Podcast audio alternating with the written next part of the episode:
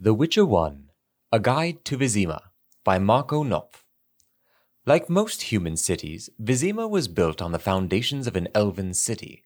The seat of the Temerian kings grew over the centuries, and today consists of three large districts, a port, and sprawling outskirts. In the temple quarter, the visitor's attention is drawn to the monumental cloister of the Order of the Flaming Rose.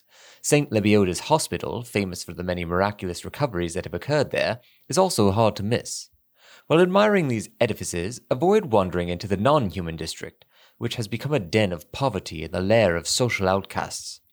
Most non humans have been relocated to Old Vizima, which has become a ghetto inaccessible to visitors.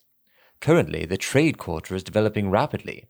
This is hardly surprising, as it is home to the wealthy merchants as well as trade and political officials. The city's leading bank and the town hall can also be found here.